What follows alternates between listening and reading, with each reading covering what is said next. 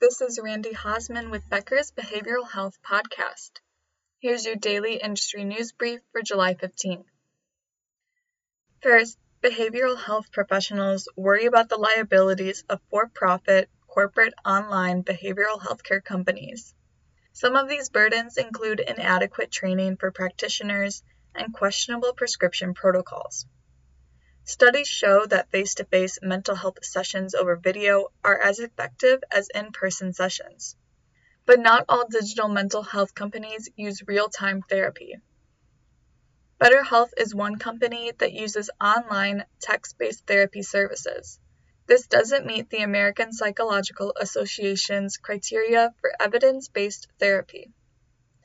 Some online behavioral health treatment companies prescribe psychiatric medication online. One of these companies is Cerebral. It's being investigated for possible violation of the Controlled Substances Act in regard to practices of prescribing Adderall. There is little government or professional regulation to protect consumers. Second, CHI Health will build new behavioral health clinics in Elkhorn, Nebraska. CHI Health is based in Omaha and will provide services at the over 28,000 square foot clinic. Along with behavioral health, it will offer primary care, physical therapy, specialty care, imaging services, a lab, and retail pharmacy. The clinic is expected to be complete next summer.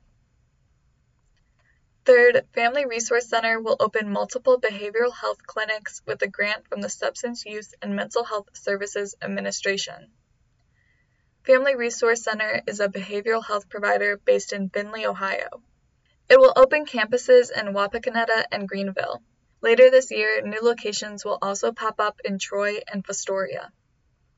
The Substance Use and Mental Health Services Administration awarded a $5 million grant to the Family Resource Center in 2021. Thank you for listening. Do you want more of the latest info in behavioral health delivered directly to your inbox?